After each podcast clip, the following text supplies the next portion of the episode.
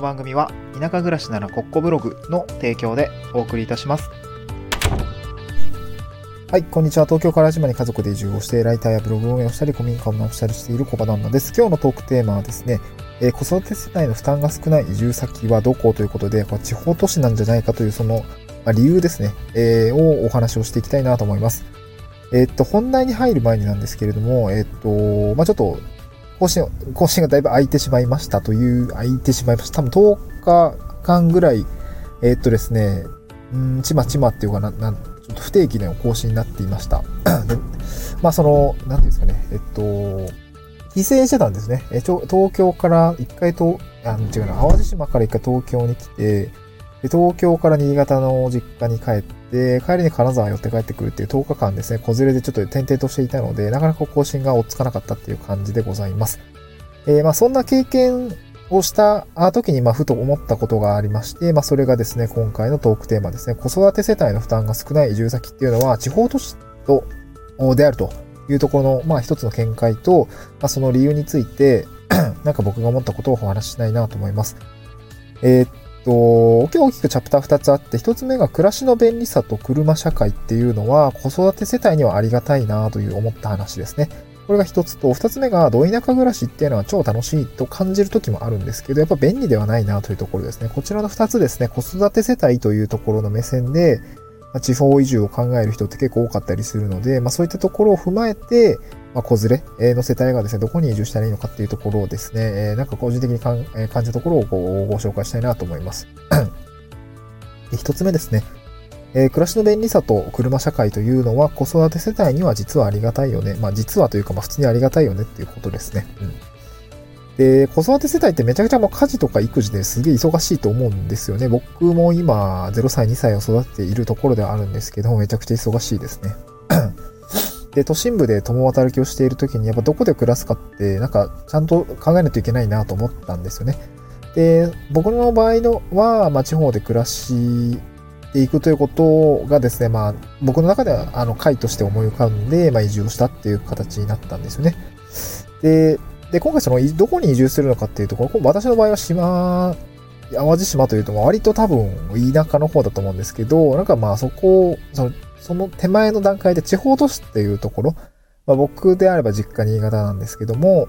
っていう選択肢もあったんじゃないかなとか、まあ、地方都市って、あとまあ仙台とか札幌とか、ちょ僕東に日本の人間だったんで、あの青森とか住んでたんで、えー、まあ青森市もですね、普通に 地方都市と、まあ都市部になるのかなと思うんですけど、まあそういったところもいいですよねっていうところだと思うんですよね。うん。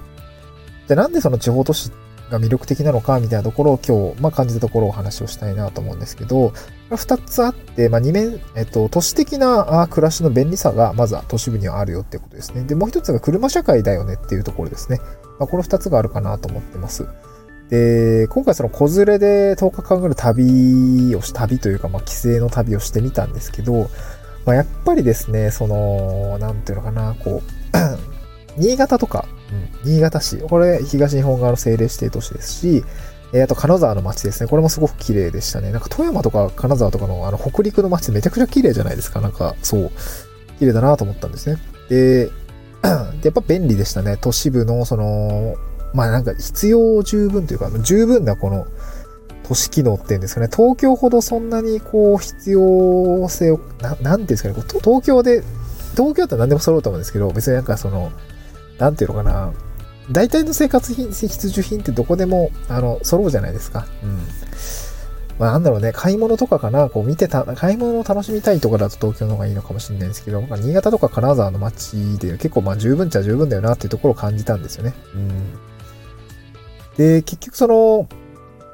買い物とか生活必須の購入ってところは、まあ当然ネットショップも反映してますから、全然その都市部の 生活で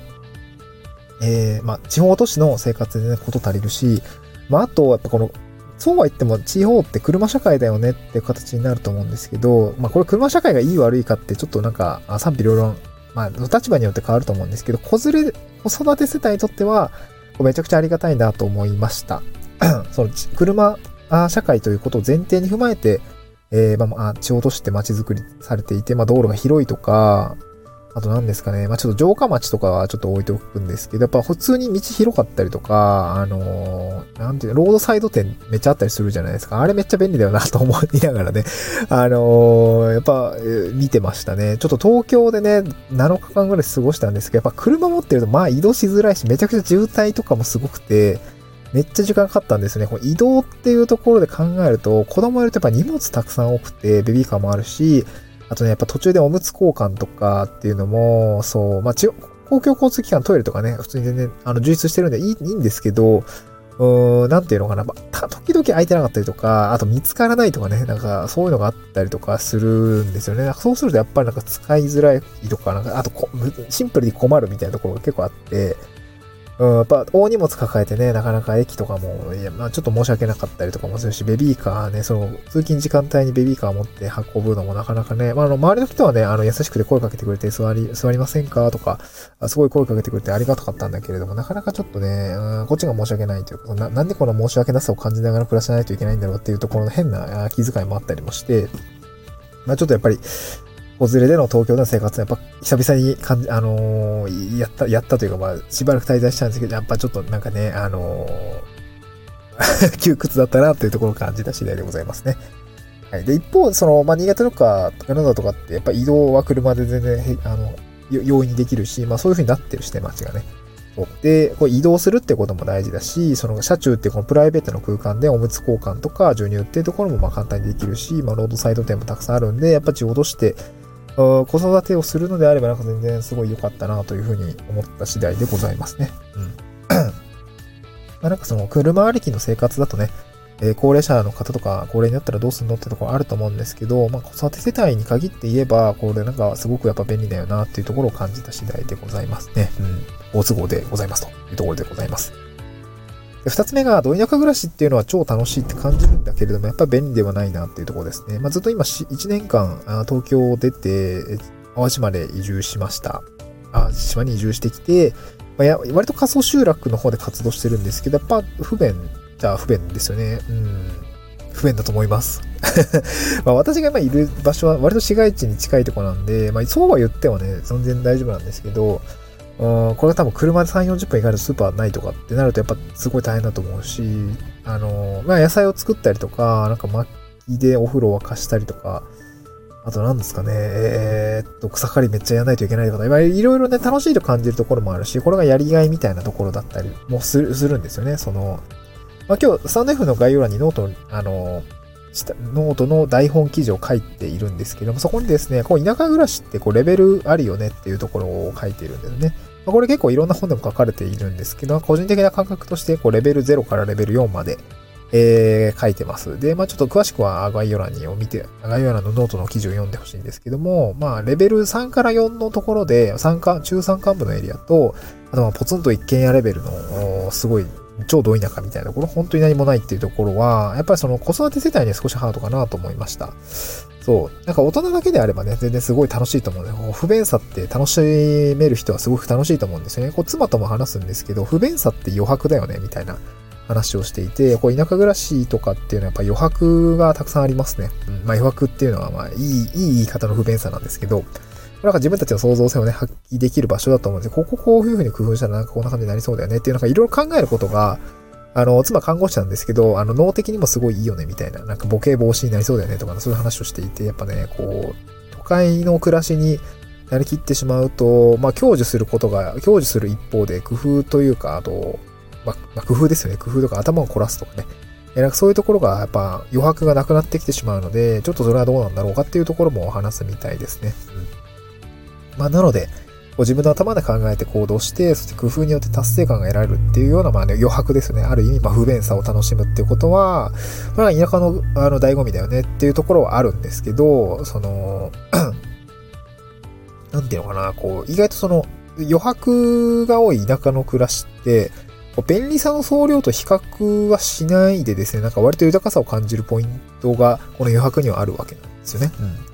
不便さがたくさんあるからといって、豊かな生活が遅れてないかと言われると、そうじゃなくて、その余白というのが、実は、あの、頭を使ったりとか、達成感が得られるポイントだったりもするので、不便さの割には、えー、意外と豊かですっていうような人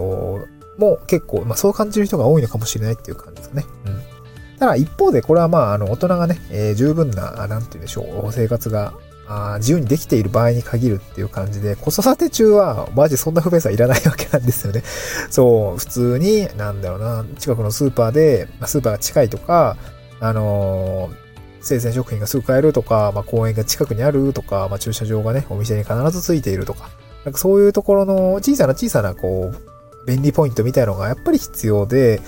まそういう小さな便利要素っていうのが子育て中の忙しい時期にとってはですね、まあ、すごく大事なのかなというふうに感じました。まあ、これがすなわちですね、あの結果的にはま暮らしのね、えー、ま便利さっていうのが担保されている都市、あの地方都市っていうところが、あど田舎よりは多分、その時期にとってはね、その子育て世代の時期にとってはいいよねっていうところと、